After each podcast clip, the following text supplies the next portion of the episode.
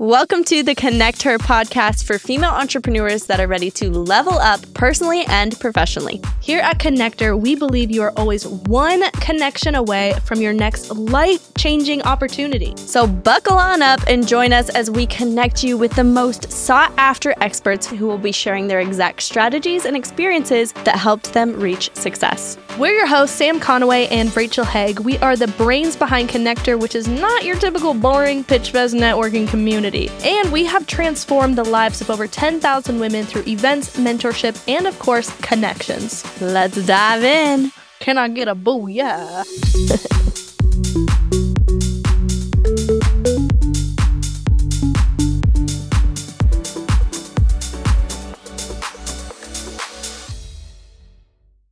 Heyo, connectors in the his house. What up? What up? How y'all doing? We are excited for this episode, but we also were not going to post this episode, and let me tell you why.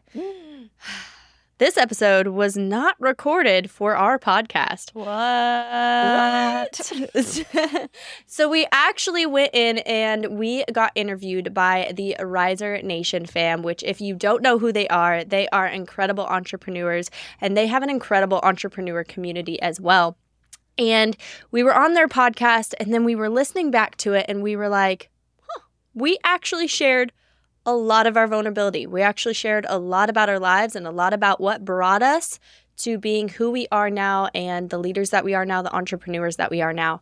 So we figured we would just bring that episode on over to here so you guys can have a little bit of an insight on our life.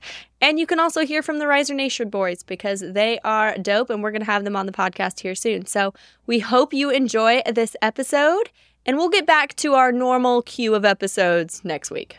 Let us know if you cried. we are so excited for this episode. Rachel, Sam, how are y'all? We're doing, doing great. Gucci. I was just Good. thinking about how you guys live together, and Rachel and I made a pact that we would never live together. so I'm Why not? I'm so glad it works for you guys. I feel like you guys get along so well. It sounds like that'd be a fun, fun we journey. Get along because we have a break. we would kill each other. uh, no, but we are doing great, and thank you for having us. We're happy to be here. Amazing. Well, the way we start these episodes is a little bit about your stories, where you grew up, how you grew up, what it was like. I know you guys are both from Las Vegas, but you guys didn't actually know each other until you met here in Austin. So, if you guys don't mind, and we if we have a brave volunteer, we'd love for one of you to go first to talk a little bit about your childhood and how you ended up in Austin. I will volunteer as tribute. Let's go, Sam. All right, here I am. So, growing up for me, I was in a very disciplined household.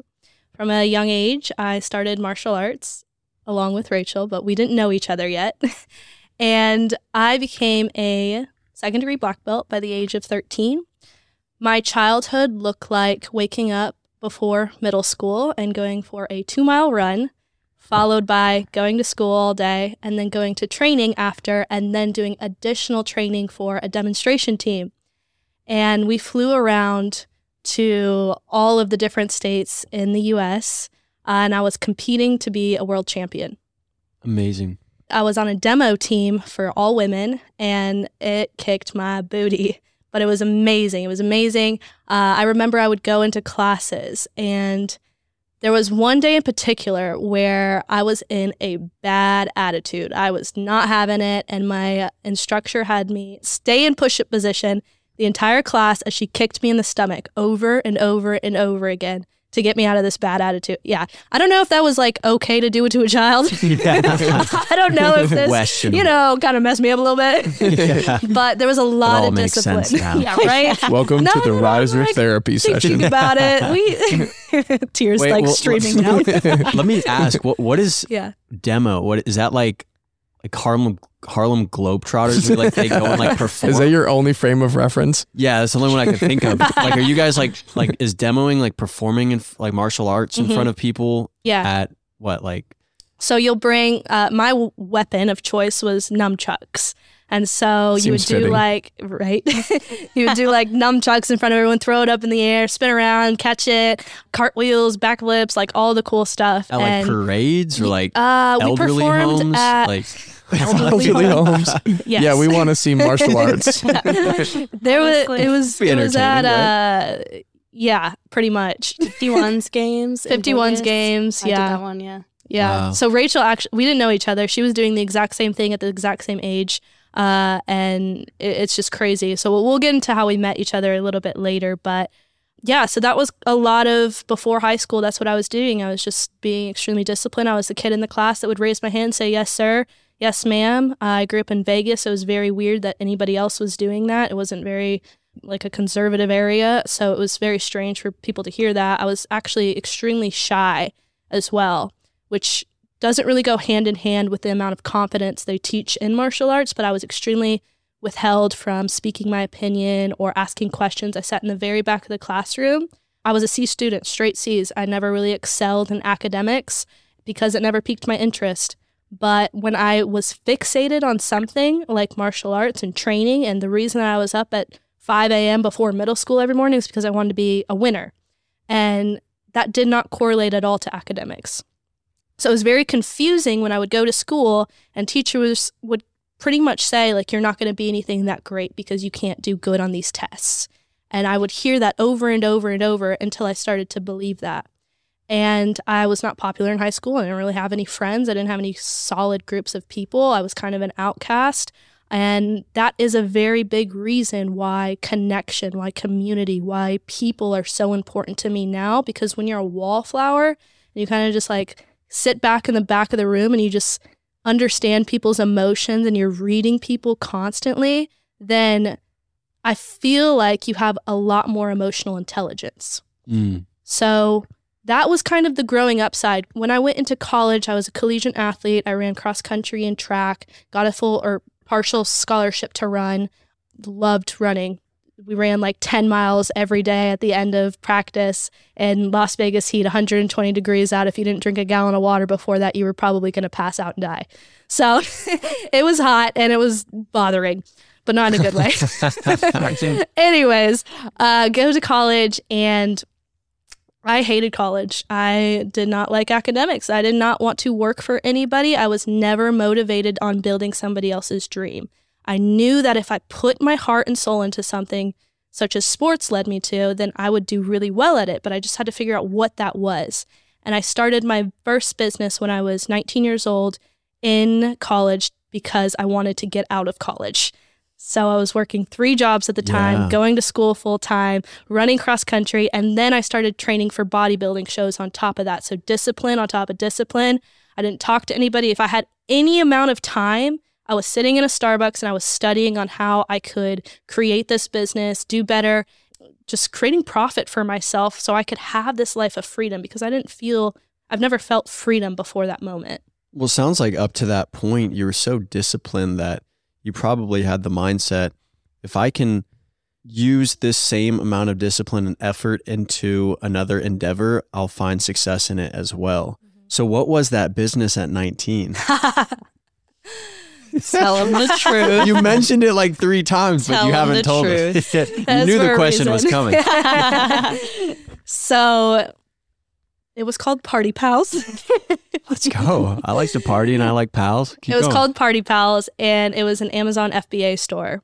nice. and I I only had an hour every day because of working three jobs and also going to school full time to dedicate time to learning how to start Party Pals. And what were those three jobs? So I was working in a restaurant, steakhouse, pizza, and then also a personal training gym as an instructor. Were those things that you wanted to do, or was it something that you had to do because your parents weren't helping you at the time? What did that look like? So I never really expected my parents just to hand me anything, but uh, at the time I worked in the restaurants because the tips gave a lot of money. at, for me at the time, it felt like a lot of money that I was Right. making. So I just kind of, and that's when I started to learn sales skills. Hmm. you are you sure you want to upsell that drink? and so it was fun for me to bring home a wad of cash at the end of the night, and I would just stack it up, put it in my little drawer next to me, and I that's when I started to get really excited about being money motivated. And it was the first time I was seeing money and feeling it, and it was my own. And then the personal training, I had always had just an interest in fitness with bodybuilding shows. Five A and rum. five A run, Yeah. running, running. so yeah, it definitely piqued my interest, and and those jobs helped out. So before we we get into kind of 19 and on, let's go to the other end of the room. Rachel, we want to hear uh, your story. It sounds, from what I know about you, very very similar. Talking martial arts, talking bodybuilding, talking entrepreneur, working from 14 and on. But I don't want to be the one to tell the story, so I'll let you take it from here. Pretty much what Sam said. I mean, we could just take that, flip it, you know. Flip it and uh, reverse it. Yeah, no, I grew up in a pretty good home. You know, my parents were divorced, so there was the mom's house, dad's house things. But I grew up pretty much doing the same exact thing. My parents put me in martial arts at a really young age. I started when I was five, got all the way up to third degree black belt, and ended up working there, pretty much running my own school, doing all the program director, learning all of the business stuff that really skyrocketed my business journey. Demo team, competitions, going in, performing at the 51s, all the things. Pretty sure Sam and I competed against each other and we don't even know it. And we Uh, don't even know who won. yeah. We will never know. We gotta find the pictures. I have a the- feeling you guys would both argue that you won Honestly, individually, though. One of these days we I gotta just put on the sparring gear and figure it out now. Yeah, rematch. rematch. But yeah, same thing. Very disciplined, very structured, focusing on a ton of life skills, and almost having to put on this like persona of not just being a, you know, karate student, but being an instructor, leading other children, and just being a leader. Whatever that meant, as I felt like I had to show up as a leader at all times. From that, in my home life, things were a little bit different because my sister was diagnosed with an illness. It was just me and my sister growing up. She was three years younger than me. And she was not able to speak. So we at home we had to learn ASL. We had to speak sign language. She could hear, but she couldn't speak. So my family felt better if we spoke something that she could also speak on. So we had to learn ASL, and it was a lot of learning at a really young age how to be a caretaker, how to give a child medicine, give them shots, check on them, stay up all night to make sure that they're breathing, like all these things. And it forced me to become an adult really young. And with that is when I really found out that I wanted to be a public speaker, that I wanted to share a message. And it started with my sister couldn't speak. So I would have to go on all these news interviews for her and translate what she was saying in ASL to the newscasters. And I learned that I really enjoyed being in front of the camera. I really enjoyed just speaking and telling her story and inspiring people with her story. So that is where I kind of learned I wanted to be a speaker. That's when I stepped into teaching martial arts instead of just being a student. And then eventually, similar to Sam, doing bodybuilding competitions, really just going all in and being full force into doing multiple jobs at once. I think at one point in time I had like five different jobs, but just being that overachiever, self discipline, trying to do it all for a really long time. Well, I don't know quite as much about the demo portion of martial arts, but bodybuilding in particular, and I imagine martial arts, at least the the self-practicing side of it is a journey that you take on your own and it's a journey that only you compete in. I mean, there's so many team sports out there, but those ones are ones that you kind of have to do on your own. It's you that has to choose whether or not to eat that food. It's all it all kind of comes down on you and it takes a lot of discipline and a lot of courage to to make that journey on a on a one person team sometimes. It's really interesting that both of y'all went down those similar routes. So we actually won the exact same title, different years in a row. We both Two different won years, the, the same show. overall, yeah, the exact same show, exact same title, overall winners. You put our pictures side by side. I Same was also bikini color. back then. I- Blonde. it- It's it's creepy. scary. It's creepy. It's kind of weird. That's so interesting. I will be really excited to hear how y'all met. We're almost Yeah. there in the journey. We're let's almost let's in the this story going. We're almost there in the Well, journey. I want to ask a question that Rachel, you've kind of already spoke on, but I think this is applicable to both of you, and that is why is it important to use your voice when others can't? Hmm. Hmm. Can't or are not. Both.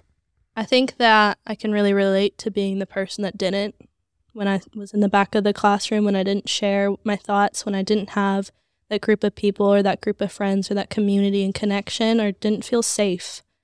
So I think it's really important to get to know everybody.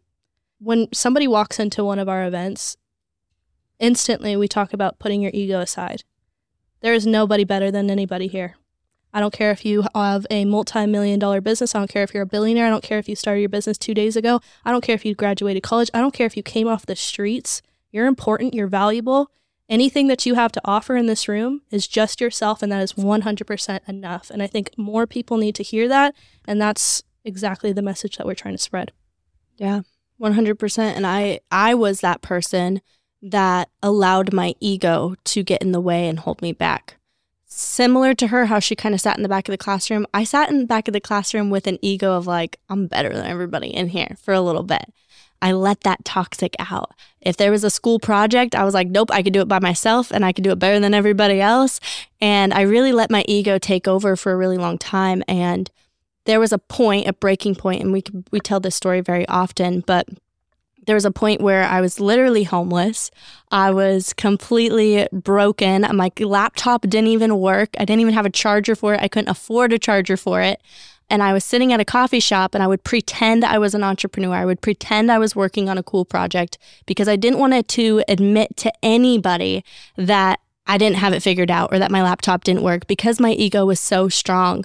And I did that day after day after day and realized I wasn't getting anywhere. When internally I was sitting in that Starbucks on my computer because I wanted to be an entrepreneur and I was trying to learn from the other entrepreneurs there.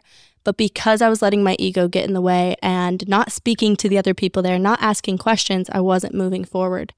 And the day that I dropped my ego, the day that I admitted to someone, hey, I'm actually struggling. I really want to be this person. I really want to create. I really want to impact people, but I don't know where to start. And this is where I'm at. That was the day that everything changed for me. And so, oftentimes with our events, we see women come that don't feel like they can speak up, or maybe it is their ego holding them back. And that's why we really, really iterate creating that environment where no matter what you say, no matter what your truth is, this is a place that it's accepted to encourage people to to let that out and to speak their truths. And I think the only way that you can present a space like that is having experienced it yourself. Yes. So we're not quite there yet, right? we're still to the point where we're talking about party pals. We're 19 years old, trying to start a business. And and also Rachel, you were trying to be an entrepreneur yourself. So let's talk about that phase of life. What did that look like? And how did you get to the point where you discovered who you truly were and what your truths were as well? We'd probably have different answers to this side of the story. Love that. For me, I was living in that very toxic masculinity ego. Everything's fine for a really long time. The go, go, go, go, go, and never stopping. And then in 2020, I had about five different jobs. My sister was diagnosed with cancer, and my whole world was crashing down because I was my sister's voice. She was everything that I knew. She was my biggest supporter. She was so sick that her problems made my problems feel small. And she got so sick that she couldn't really communicate, and eventually she did pass away from cancer. And when that happened, I felt like my identity passed away with her because growing up, I put my everything into making sure she could speak her truth and lifting her up. And that was the moment that really snapped me out of that toxic masculinity. And I had all these feelings I did not know what to do with. And leading forward to now what we do now, that's what led me to diving into my feminine side and realizing that I needed feminine relationships. Um, but my sister passing is what really spiked me into that personal development stage of my life to now be the entrepreneur that I am.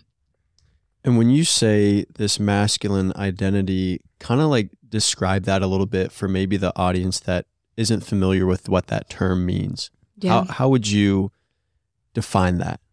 So I do believe that you can have a healthy balance. Like masculinity is not negative for females to have. But when you are shutting out your emotions, not allowing yourself to feel them, pretending everything's okay, letting your ego get the best of you, right? Showing up like you own the place and nothing can break you. That puts you in this place of in denial to not realize where you're actually at and not seek the opportunity, seek the help that you need.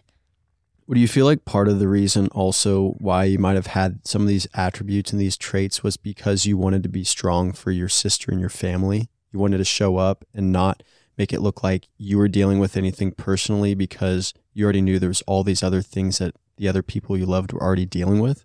Spot on, spot on. When it came to my sister, I felt like she, with her disability and with where her mindset was at, she didn't even understand what was happening to her. And so every time I saw her, we pretended everything was okay. It was a beautiful day. It doesn't matter if we're in the hospital, like we got disco lights and we're dancing and it's a party. And then when it came to my parents, my parents were divorced. So my mom didn't have the support of, you know, my dad or other people. So I had to pretend like everything was okay for her. We didn't want to have the hard conversations. We wanted to just be the light, be the positive, keep everybody up. And I started to realize I was toxically doing that for myself and avoiding my emotions because I felt like I had to put on that show. I know and I believe you're very, very strong, but at what point did you say, I'm not okay. I need to talk to somebody about this. I'm hurting? Hmm. I remember there was a moment, oh, I hope I don't cry, right when my sister was passing and she was in a coma and every time I would talk to her, she would squeeze my hand. So I felt like she was listening to me. And um, the doctor had told us, you know, we only had a couple hours with her. And I whispered in her ear and I was like, I'm going to take care of mom. I don't know how I'm going to do it, but mom's going to be okay. And so if, if you're not here tomorrow, like mom's going to be okay. And I remember sitting in that moment and realizing just that I'm not perfect and I can't provide a perfect life for mom. I can't do everything that mom wants, but I can be humanly myself. And by feeling my emotions, I'm going to help my mom through her emotions. And that was kind of the moment that everything shifted for me. And I'm a strong believer that my sister kind of gave me that message too. Mm. That's beautiful. There's a, a quote by Shia LaBeouf. Is that how you say his Shia. name? it's don't waste your pain. It's useful paint.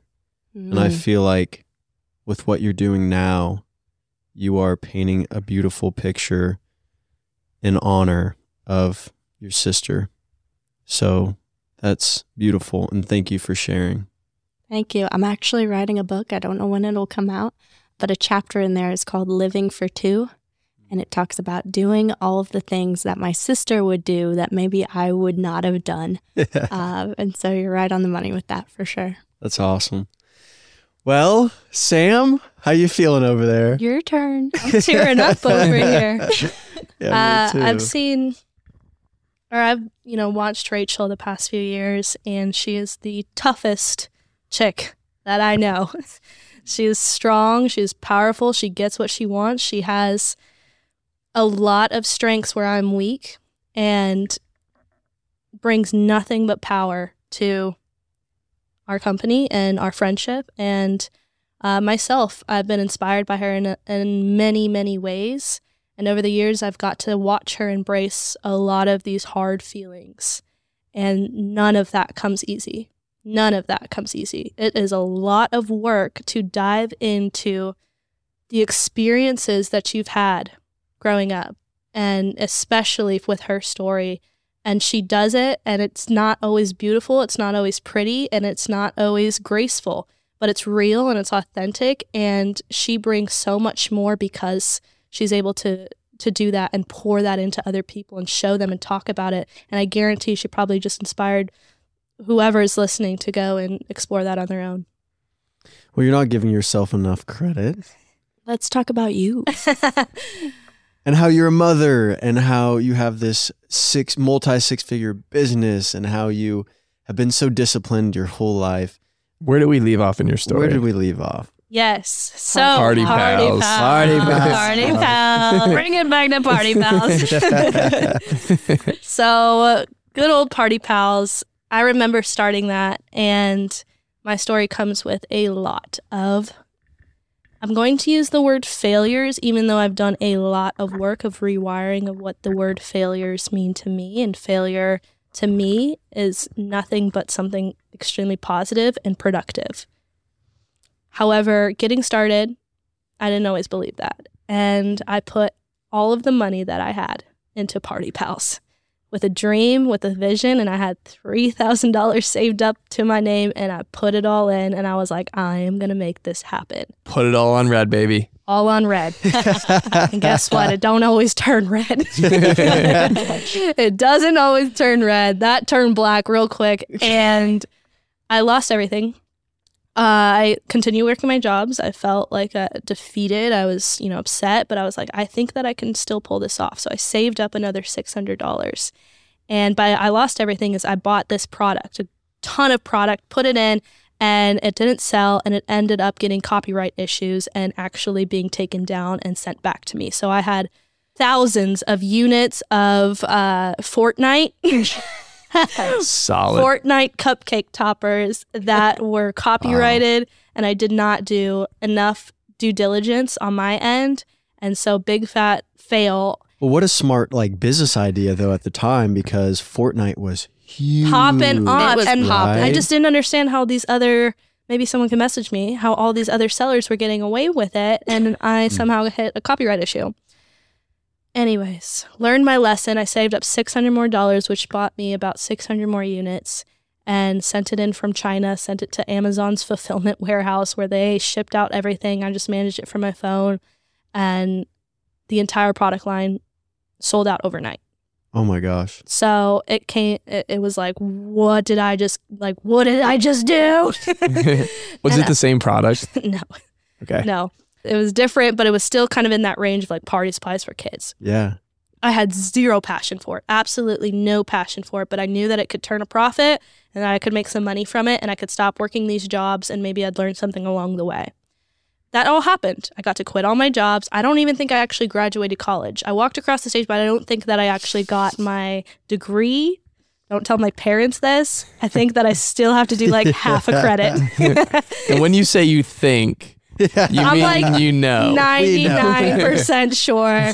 there was this email I never responded to because I'm like, "Psh, I don't need this. Did you get a diploma in the mail? I have a fake one. Okay, talking about Pretty sure my, over here. my parents hung it. Double whammy. it's not real. Don't hire me. I The don't have power a of. Microsoft My Word. parent, your hopefully your parents do not listen to this episode. yeah. Gotta love Adobe Photos Photoshop. I don't know. I think that's like 60 grand down the toilet. I learned everything off YouTube and courses and mentorship. Anyways, besides the point, so it ended up me with my hoodie on, two in the morning, crunched over my computer, talking to, I'll never forget his name. It was Wally Wang. I was talking to Wally Wang all night long. He was my supplier. And I was so not about it. I was not about Wally Wang. I hated what I was doing. I hated what I was selling cool it was making me money but it was the first time that i really understood what passion meant to me i was not lit up about party pals or wally wang i'll tell you that much hmm. so i ended up actually going through a phase of depression where i thought that i don't know if you've ever experienced this where you have this goal. It's so clear that you want it so bad. You want to chase after it. For me it was like i want to make my first $10000 and i want to do it through amazon. And you hit it. And then all of a sudden it feels as if all of those hopes all of those it doesn't feel like what you think it's going to feel like. It kind of sucks actually. Mm, it's like I'll be happy when. i'll be happy when dot dot dot. I reach this goal. And i learned then that it's not about the goal it's about the process it's about the people it's about the connections it's about the community it's about what you learn along the way and I didn't like my story. I didn't like who I was becoming. I didn't like that I had nobody in my corner. I reached my first $10,000 with Amazon FBA at 20 years old, and I had no one to share that with. Well, who did you think you were becoming at that time? I was very into materialistic things. So, what was important to me was a nice house, a nice car, and nice things, and that was it. So, I started to reach these goals, and I found myself feeling emptier than I had ever felt. And what that looked like was me moving back in with my parents, quitting Amazon Party Pals and starting over. But it didn't come easy. It, was six months or so of sitting on the couch watching TV, not really talking to anyone, feeling like I had no purpose. Why am I here? What am I supposed to do? What am I supposed to create? And for six months, I started to tell myself every day, you're a failure. You're worthless. You thought you could do something you, and it didn't work out for you. Over and over and over to the point where I felt completely broken and I started to go numb. You know what's interesting is you tend to find people who are very disciplined and very good at stuff are also the ones that are the hardest on themselves as well, right? So you'll have maybe someone who has like a drinking problem per se. When they're drinking, they're pretty damn good at drinking, right? And their life's miserable. But when they turn it around and they stop, maybe they get focused on fitness and they're just like uber focused on fitness. Do you Oh, feel yeah, like that's that? interesting too. Sorry, I didn't mean to cut off your question, but you do see a lot of people that go from drug addict to entrepreneur, and you every time you see them, their eyes are like wide open and they're like talking a thousand miles a minute. They're just like very intense people that just maybe have an addictive personality, and once they channel it away from drugs and channel it into something productive, they explode. And it's so amazing to see people turn their lives around like that and channel it into something positive. So, Matt, sorry to t- steal your thunder. Finish your question, sir. No, you pretty much finished my sentence and and and my thought. Well, you were going to ask a question to point. Sam, I believe. Yeah, I, I was just, and I imagine Sam's probably already about to answer this, but we're kind of curious how how it switched, right? Like, at what point did you say, "I'm tired of being sick and tired. It's time to change"? And when did you f- refine that passion and that drive?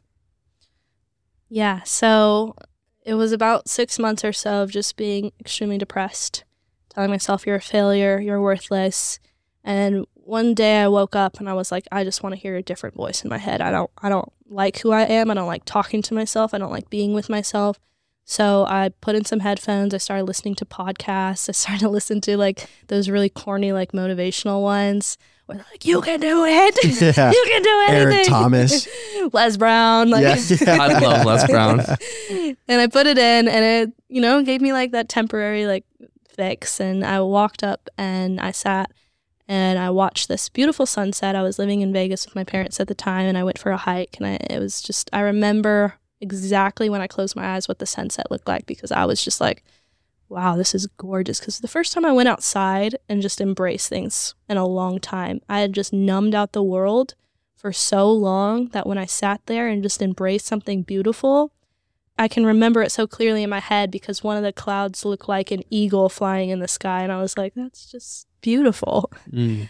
And I closed my eyes and I kind of had one of those come to Jesus moments where what am I supposed to do? What is my purpose? Why am I here over and over asking myself, what am I doing here? And I closed my eyes and I remember just everything hit me at once. I start crying and snot, like everything was not cute. And I feel really bad for the people walking past me, but I didn't even care. And I had this like meditation music playing and I like kind of saw this vision of myself. And keep in mind, I was the back of the classroom person. Didn't speak up, extremely shy. The reason I did Amazon FBA Party Pals is because I didn't have to talk to anybody other than Wally Wang. I love that name. So I keep saying it. It's fantastic. it sure is. That's my new Instagram handle at Wally Wang, ATX. and I saw this vision, and these are my eyes are closed.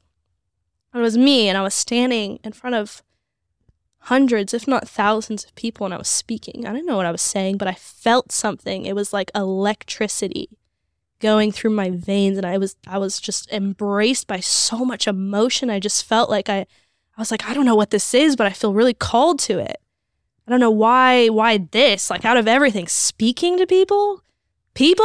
I don't like people.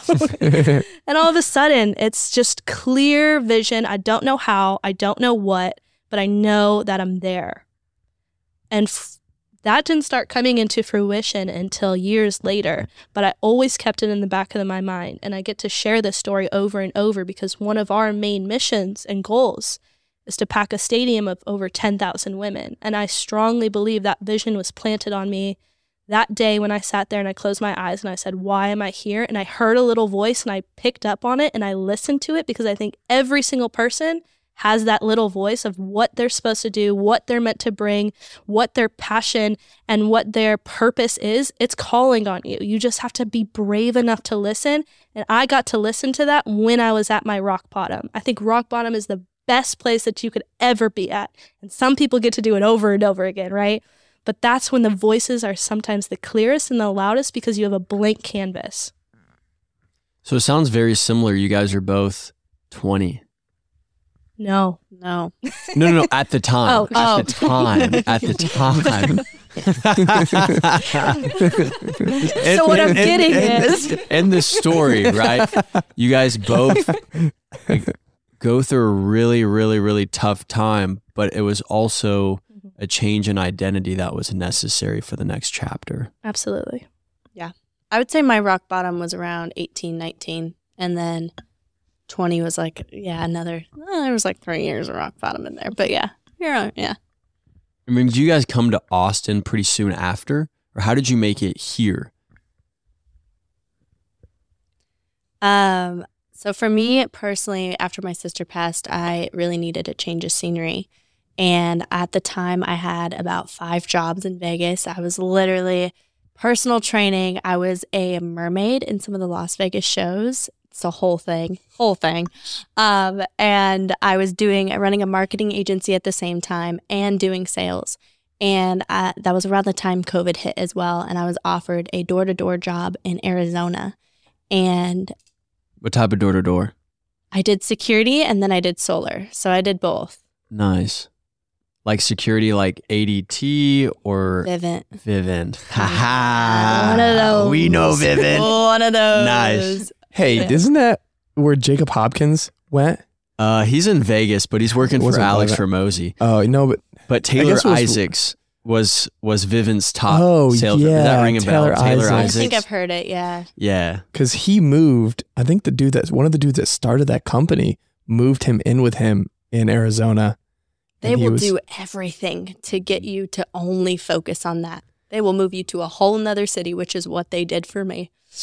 Wow. And what city was that? So I ended up going to Arizona, which door to door industry, I will say, didn't love it, but it taught me so much about sales, so much, which I use now. Like that taught me everything about business. Um, but went to Phoenix, Arizona for the summer. So it's about 120 outside. And they drop you off at 9 a.m. and they pick you up at like 10:30 p.m. if they remember to pick you up. Um, and you just have to knock on doors, ask for water, ask for snacks, ask people to use their bathroom, and survive the heat. You're a trooper. Yes. well, what are some things that you learned? And I know there's a lot because the guy that is literally living in the room right behind you worked for Vivint for a summer in St. Louis. But I'd love to hear your take on it because here you are using, I'm sure, some of those skills to help you and KonnectHer and the business you guys currently run. Yeah, I say sales is everything. Sales is everything. Sales is a conversation that you have. Even if you are sitting with your friends and you're telling them about your favorite pizza restaurant, you are selling them on that idea. And so just learning the psychology of it's not even convincing somebody, but painting a picture of something to another human is very, very important. Door to door in its own is very interesting because it really just forces you into sales. It forces you in. You knock on that door, somebody's answering, and you have to say something. um, and Vivint in particular, love them. They're awesome, but they did not necessarily train you. They just said, here's the product, here's your iPad, good luck. You knock on a door, they could come out yelling at you, they could come out shooting you. That's happened. Or they can come out wanting to hear what you say. You don't know what you're getting. And so you really have to learn how to build connection in a second. I went from Vivint for a summer. I did a summer with Vivint in Arizona. And then I heard about solar, which solar sales was higher income. I was there for the money. If I'm spending time knocking doors, I want to make a little bit more. And that's what brought me out to Austin was solar sales. And with solar sales, I learned even deeper connection because you are not only just knocking on this door having to build a relationship, but you're knocking on this door having to get into their house and within 30 minutes or less, getting them to sign a, a document for an $80,000 loan, a 100K loan. And so you really have to build rapport. You really have to build connection. The number one thing I would say it taught me is literally just how to have a conversation, how to be present, how to genuinely talk to somebody, and how to read body language and paint a picture very quickly for what you're selling. And how about having a tough conversation? Because, of course, you do have to talk about the most crucial part of that sale, and that is the financial part. Yeah. So if they have a Hummer, typically they fail credit. Learn that real quick. If they have a Tacoma, which I drive a Tacoma, so I don't know how I feel about this, but they typically come out yelling at you. Um, so we learned a lot of psychology before you even hit the door. Who's home? How many people live in the house? Do they have children? What's the demographics immediately before you knock on that door? And that's kind of how you're able to build that relationship. But tough conversations in sales typically start with somebody having a bad experience in sales. You think most people's first experience with sales is when they pull up to a dealership and someone basically pulls them out of their car trying to sell them on a car. And so immediately people are putting up this smoke screen of, I don't want to talk to you because they don't even know what you're about to sell. They just don't want to be sold on anything. And so immediately building that rapport of, I'm here to connect with you. I'm here to teach you. I'm actually passionate about what I'm selling, which I don't know if I was totally passionate about solar, but I was passionate about connecting. So those hard conversations was just trying to get to that connection right away. And some people aren't your client and you know that real quick and then you just move on. Mm. Yeah, that's tough. How did you deal with rejection during that time? Mm. I would say re- the rejection side of door to door taught me the most about myself because at first it was very similar to kind of what Sam was talking about of like sitting on the curb, sweating your ass off. You know, I'm not worthy, I'm not enough, I'm not a good salesperson. Nobody listens to me, nobody sees me, nobody hears me, nobody wants to learn about what I have to say. But it flipped into really just understanding that one thing of people have a bad thought process of sales. Sales sounds sleazy to people. It's not me.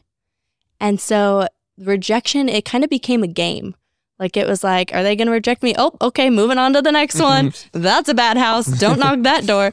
But it it gave me this sense of confidence of like I can get rejected and I can still go make a couple grand in a day. I can get rejected and I'm still a good salesperson. I'm still good at connecting. And now correlating into what we do with KonnectHer, teaching sales and, you know, working with clients on our own, we're able to not get offended when somebody isn't ready to move forward or you know walk our clients through what that looks like when they are working on their own sales process because rejection has nothing to do with you and everything to do with the mindset of the person that you're talking to. Mm-hmm. that's a really great point. Yeah and on the point of rejection sam I imagine during that time and that stint of depression you probably felt a lot of the same feelings.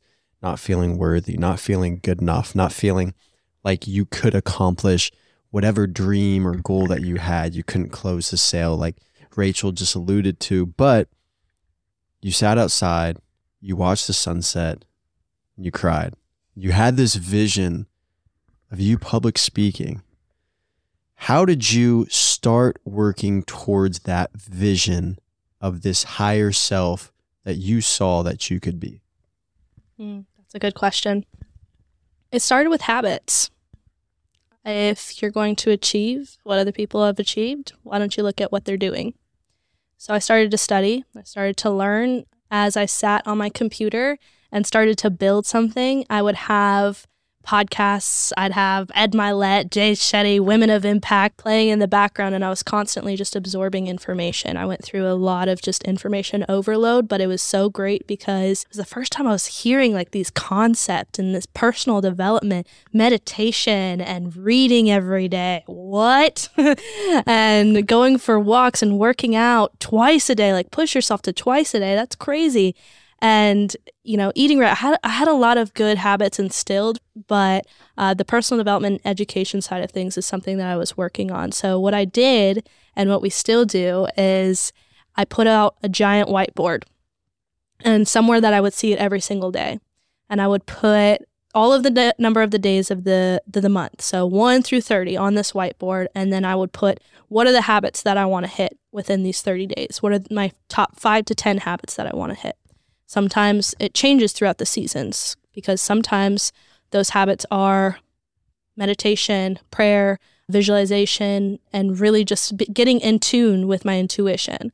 And sometimes those habits are a little bit more firm, like you're working out twice a day, you're going to read every day, you're going to you know drink this amount of water you're going to you know eat on a certain diet and you're not and and that's like more of a discipline season or sometimes we're in a heavy push season with our business and we need to hit certain milestones, certain metrics, certain numbers. How many sales calls do I want to close this week? How many, you know, number of people do I want to talk to? How many relationships do I want to build? And those are my habits. So what are the top things that I want to focus on? Put it on the whiteboard where I see it every single day. I walk by it and I look at it and it's staring me in the face. Did I do what I said I was going to do today? Yes or no? Have that honest conversation with yourself.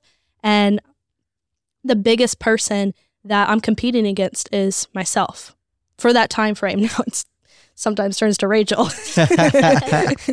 but yeah, that that's kind of how it started. Was discipline with habits. Mm, so did you get a new job that puts you into a position where you could move to Austin, or what did it look like that got you here in the five one two? So I actually took a job where I learned from somebody that I looked up to. So she was more of a mentor.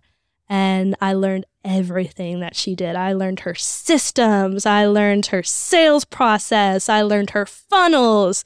It was amazing. I was just absorbing it. And I was not motivated to do it for her. I was motivated to build it for myself, Nice, not for her. understandable. Uh, She's like a, a inconspicuous wallflower. Mm-hmm. Mm-hmm. exactly. As soon as she knows everything, boom. and I really wanted to do a good job for her. So I did. I put in effort and I tried really hard. And I remember the day that she let me go was the day that I signed the lease to move to Austin. And that was my main source of income. And I had just signed the lease and she I learned so much from her. And I remember the day that she let me go, she had said to me, You're not meant to be an entrepreneur. You are meant to work for somebody. And this was someone I looked up to so much. Like her words cut deep. And this is the same day I'm supposed to make this giant leap of faith, go to Austin, where I don't know a single person, not one person. I just picked a spot on the map. It was Austin, Texas. I went and I grabbed myself a lease. I signed it two weeks after I thought of the idea. And then I had just won my bodybuilding show and was going to, you know, ride to this momentum all the way to Austin and go make some friends. And I hit this big, like, oh crap, am I supposed to be doing this? And I was terrified. So what do you do? And I'm sure this has happened multiple times for both of y'all. What do you do when you hit that moment where you have to ask yourself that question? Am I supposed to be doing this? So for me, that is a lot of intuition. And that's not something that I learned for a very long time. And what that looks like is all distractions gone. No phone, no TV, no communication. Just sit with myself. Normally it's in a dark room. I like to, I don't know, have some like calming music play and I'll, I'll just close my eyes and I'll just ask myself real questions what would happen if this is the way that we wanted to go what what it like feels right and i have to just tune into it because the voices again i trust the voices are they real or and, and if you're having distraction if i go to run to my friends at the time or my parents at the time what should i do tell me what to do they're not going to be they have my best interest but i can't seek advice from other people and expect that i'm going to be following the right path that i'm supposed to be on That's a really good question, and it's a really good answer too. And I think it's something that we should all take more time to do. Is there a particular environment that you would encourage people to maybe get back in tune with themselves other than a dark room? Do you think you could do it like in a sauna, maybe, or in yoga? At a KonnectHer event. Ooh, shameless plug. Love it. Plug it in there. I'll be honest with you. I typically sit in the shower. and that is where I find the most amount of peace is when I am just being submerged in water. Warm water, it feels so comforting. I feel like I, I just have like this warm blanket around me. Um, I, the sound, the noise, like everything about it just brings me so much peace. I'm no stranger to uh, panic attacks as well. I've had tons of panic attacks in my life, which is a separate story, but water. Instantly, when I'm in water, it's just like, but find that place for you because that doesn't always look like the exact same. I think saunas are extremely relaxing as well. Going for a hike, getting in tune with nature. I do a lot of hikes on my own, and I find a lot of peace in that as well.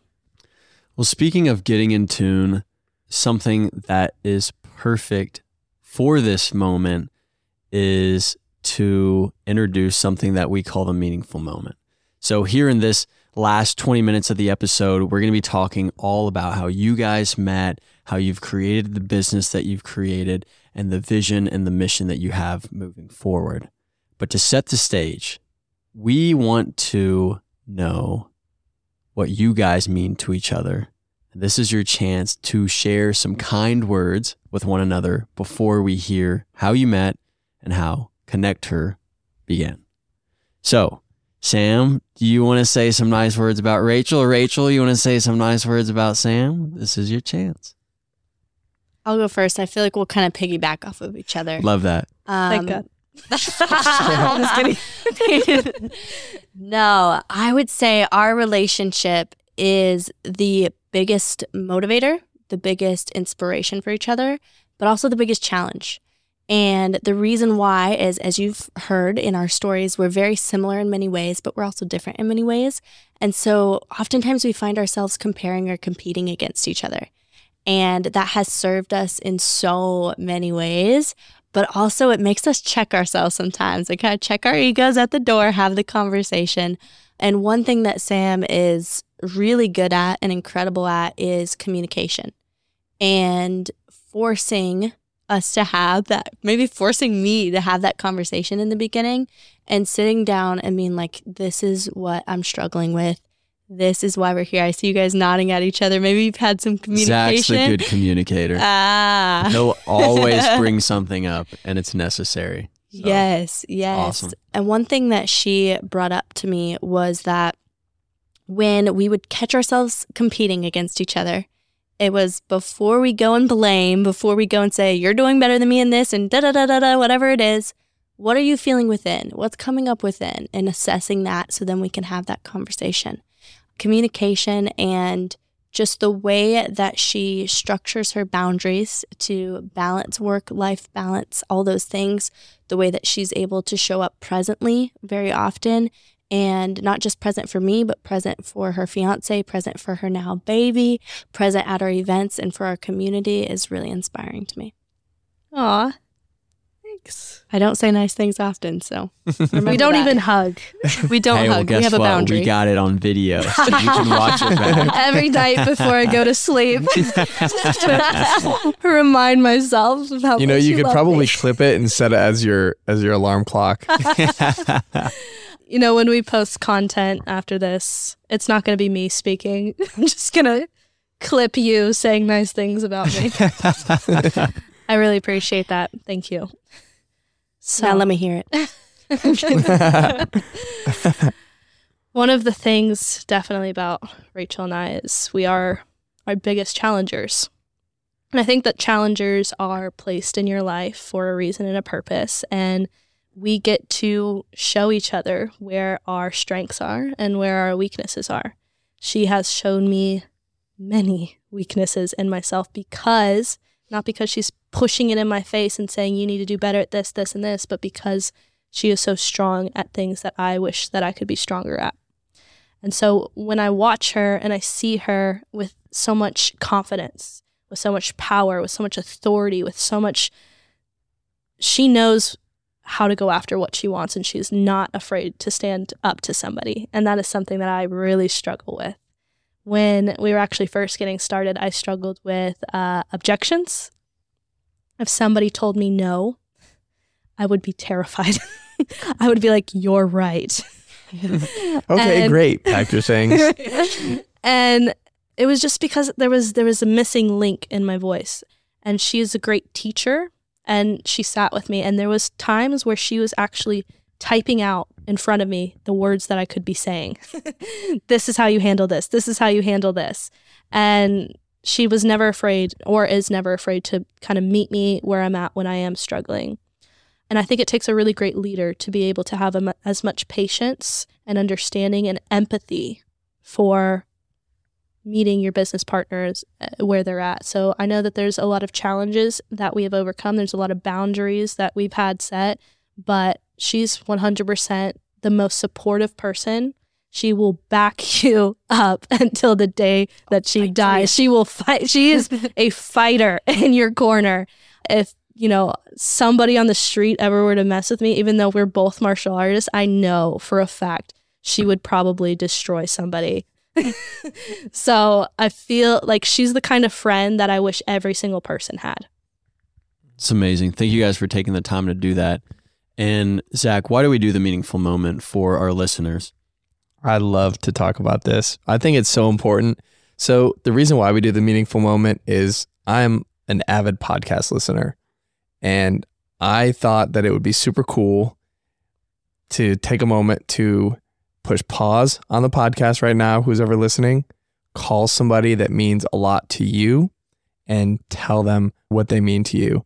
And a lot of times, people just don't do that very often. They don't say it to maybe a friend that they hadn't talked to in a while. I mean, we all have a lot of friends. So every episode, pick a different friend and yeah, just tell them how much how much they mean to you because you never know when it's going to be the last time you'll get to say that and I never want anybody to have any regrets at the end of their lives, especially things that were in their control. It's beautiful, Zach. Thank you.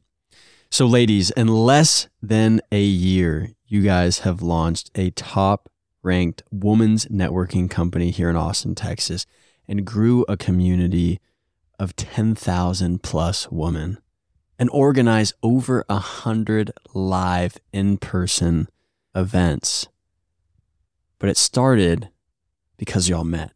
So, what is that story? How did you guys meet? What did that look like? What was the first impression of one another?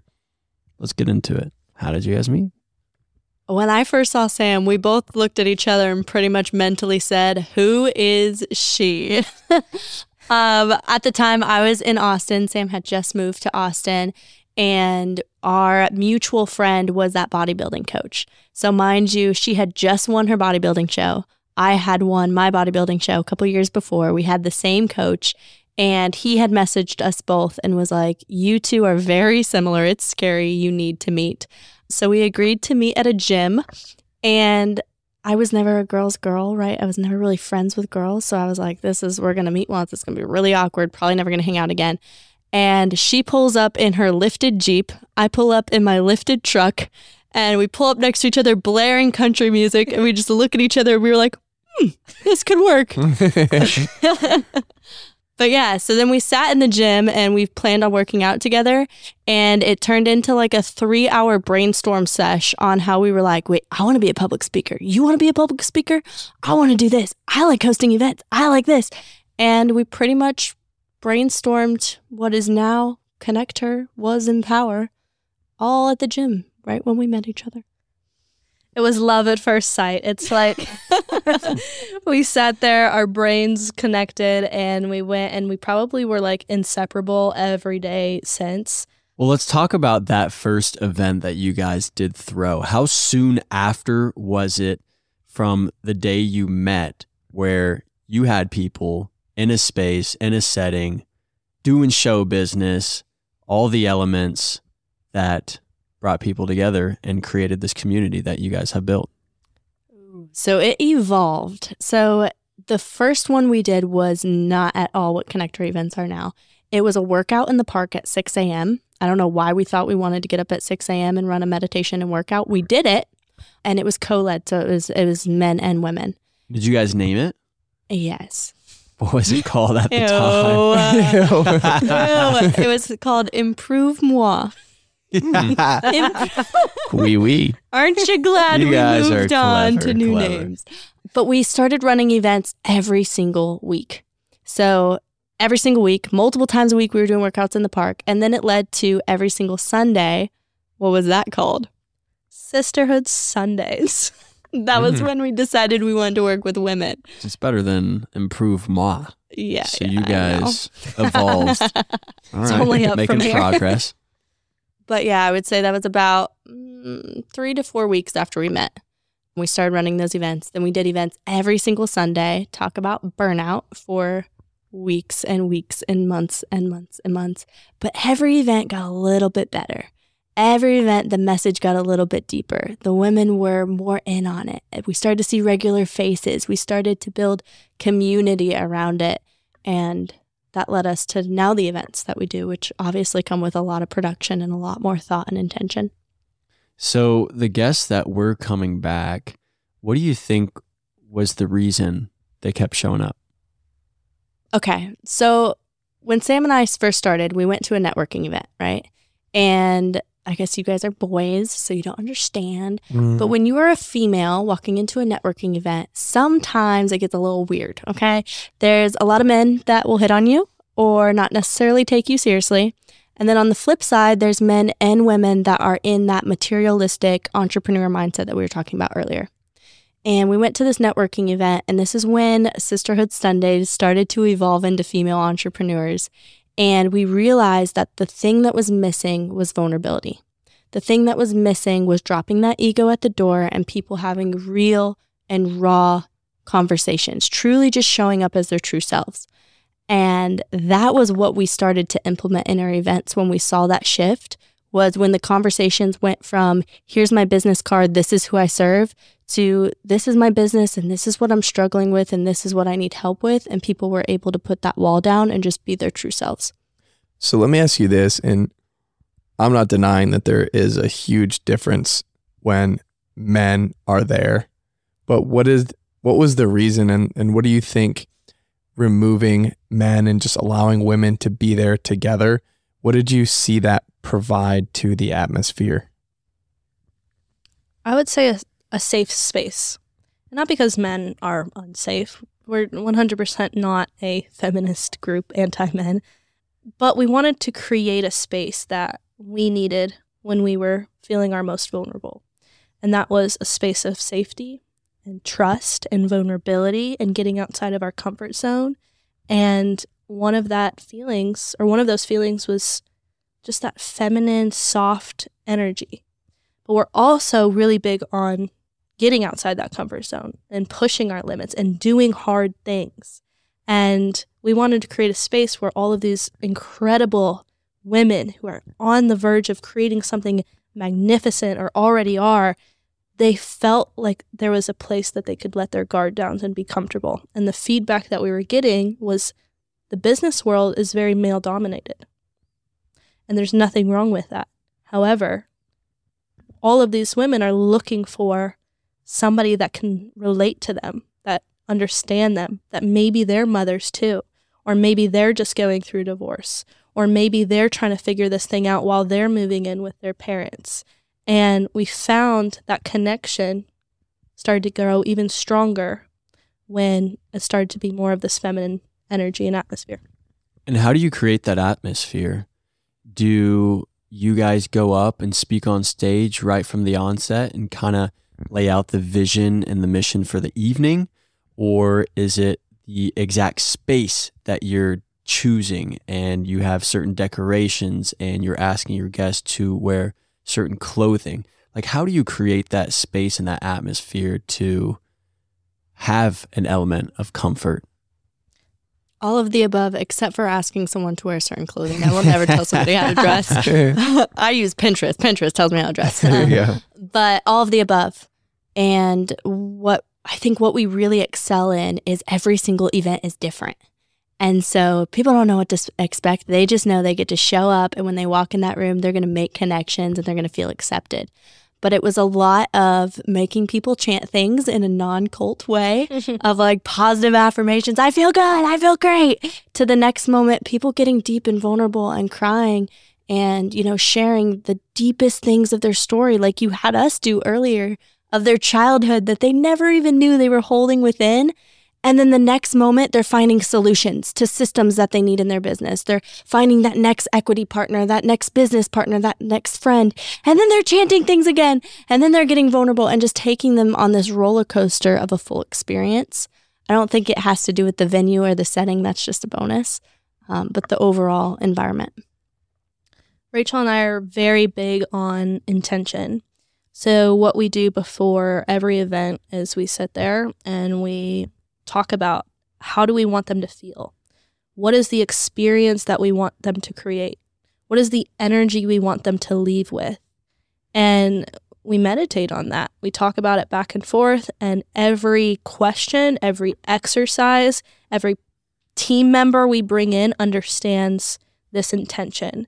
Every volunteer, every sponsor, they understand what the message is, why it's here, what it's placed for, because when somebody walks in, there should be zero question that they are loved, that they are seen, that they are accepted, that they are heard, that they are in the right place. And we are here to get to know them and their story. Well, speaking of stories, you guys have crushed over a hundred events so far. Do you have any stories of people that have attended those events that stand out to you? Yes, I have one. So, one thing I was going to add on what we were talking about before, one thing that was a game changer for us was realizing it was less about us and what we say on stage and more about the connection in the audience. Like I can say anything, whether it's right or wrong, that doesn't matter. What matters is that everybody leaves with a new partner, a new conversation, a new person. And so, really getting our audience to connect with each other was something that really excelled. But I remember our April conference last year, which was our second big conference that we did. Sam and I were beyond stressed. um, we had we had a good team at the time, but we there going from a networking event to a full production conference. There's a big gap in a lot of systems that need to be in order, and we were just learning those things. And so there was a part of me that wasn't even present in the event, and I was trying to do it all. And I remember this one woman came up to me and before the event, she was like, This is my first event. I'm so excited to be here. And I was like, That's great. I got to go deal with that. So good to see you. And then after the conference, she came up to me and she was like, Can I just talk to you and be vulnerable for a second? Because I don't live here in Austin. I actually live in another state. I'm visiting here because I want to move here, but I'm in a relationship right now where my husband is abusive to me. He talks down to me, he's physically abusive to me, and I found this online and just decided to show up today because I wanted to know there was something more for me outside of that house. And she started tearing up, and I started tearing up, and she took off her wedding ring and she's like, Tonight, you guys and the ladies that I met here showed me that I'm meant for more, showed me that I'm capable of following my passions, following my dreams, leaving the things behind that hurt me, leaving the things behind that don't serve me. And I want you to know I'm moving to Austin. She like took her wedding ring off and shoved it in her purse and she was like screw that wedding ring. And i was like oh my god what did i do? I broke up a relationship but i'm happy for you. Like i really sat on that story and that's one of many there's so many different walks of life that walk into our event so many but the reoccurring thing is through the conversations they have with each other they find themselves on a deeper level it's just a testament that businesses heartbeat are the people. The heartbeat of community, the heartbeat of success is measured on the power of relationships that you're able to create and you're able to continue as time goes on. What a beautiful story. She still lives here in Austin too. Does she really? Every event mm-hmm. she's there. Oh my gosh. That's awesome. You know, something that I I really wanted to kind of dig into just briefly was kind of how the mission came to be. There's this this idea that mission statements in the corporate world have to be, you know, so structured and rigid, but I feel like you guys came up with it very organically. And I'd love to to hear is that something you guys meditated on? How did you come up with the the mission for KonnectHer? I think for us, the mission is the ripple effect. So, and this evolved as we started to hear stories and as we started to see transformations happening. And Rachel and I realized that we're here because we are excellent at creating transformational experiences for other people, whether that is through events or mentorship or memberships or whatever it is that we're offering, we are really good at getting people to feel this incredible breakthrough. And what we realized is when we have this crazy breakthrough, when we see these transformation happening within our women, there's a ripple effect. The way that they show up for their clients, the way that they're able to help more people, the way they, that they go home to their husbands or their children, and there's more light, there's more energy, there's more excitement in their day. That's what we're here to do. And we wanted to do that for one single person. That's how it started. What if we helped transform one life? And that life was able to transform another one. And then that one did another one. And then that one did another one. And we realized that if we can do that with one, what if we did that with 10? What if we did that with 20? What if we hosted an event every week? What if we did it every month? What if we packed a stadium of 10,000 women and that was our goal? And think of all of the impact, the ripple, the wave that will hit just because we planted that seed, just because we know we're gifted at something, we have passion, and that energy is able to emulate into generations that we don't ever experience or see, but we know to our core that we're able to help fulfill. You guys are passionate about inspiring women everywhere to reach their full potential. You bring together ambitious women to impact, inspire, and motivate one another through authentic connection and real relationships. And your events bring together elements of show business and production to create a unique and unforgettable experience for any of our listeners who may be interested in coming to the next KonnectHer event, what can they expect? Excitement. Energy. expect the unexpected. they can expect to make a connection. We like to say our mission, in a simple term, is you're one connection away. So when they come to that event, no matter where they're at in life, no matter what they've experienced, no matter what they're struggling with, they're going to make a connection that's going to change their life. You couldn't have said that any better. Guys, we do one last thing on this episode. It is from the great Lewis. Howes. Is that right? You almost messed up. For like months, I said Lewis Holmes for some reason. Uh, but no, Lewis Howes, he runs a podcast called The School of Greatness. And at the end of his episodes, he asks his guests this very special question. And I'm going to set the stage. I'm going to ask you guys, Zach, you're welcome to do the same. It looks like you're already doing it because you know what's coming. To close your eyes, take a deep breath in through your nose, and breathe out when you feel ready. I want you to keep your eyes closed and envision this. Envision that you never existed. You guys never met each other. You never started Empower Her, which is now KonnectHer. You guys have never thrown an event. Nobody knows who you are. The accomplishments, the accolades, they all disappear. They dissipate into thin air. But you do have the opportunity at this moment, right now, to leave behind three things that you think could help the world.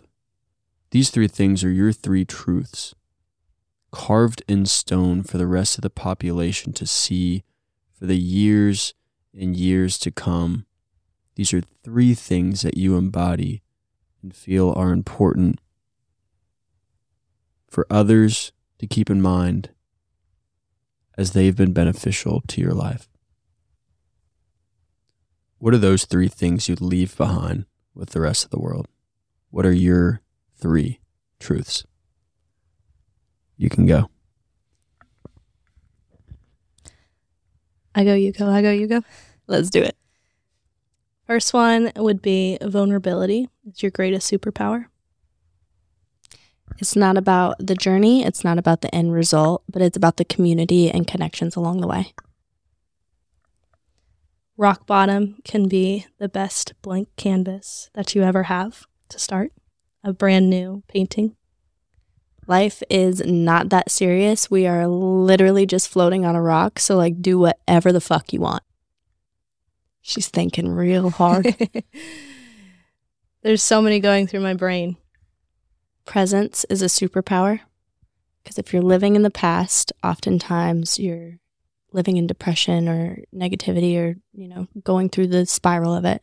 And if you're living in the future, you're not paying attention to what's happening right now. But if you're present, that is what's really going to lead you and guide you to exactly where you need to be. The places where you feel like you failed or you're, you're weak, listen to those, study them, because those could be the reasons why you become great. Ladies, what a fun episode. Thank you so much for coming on. It was a blast. We learned a lot. And my favorite part personally was just hearing your stories. So thank you for being vulnerable. Thank you for sharing. Thank you for this friendship and this relationship that I know we will continue for many years to come. If there's any way the Riser team can help you guys, we're here for it. Thanks for tuning in to the KonnectHer podcast. We are your hosts, Sam and Rach. If you enjoyed this episode and would like to show your support, make sure to connect your friends with your favorite episode, leave a review, and download that favorite episode for later.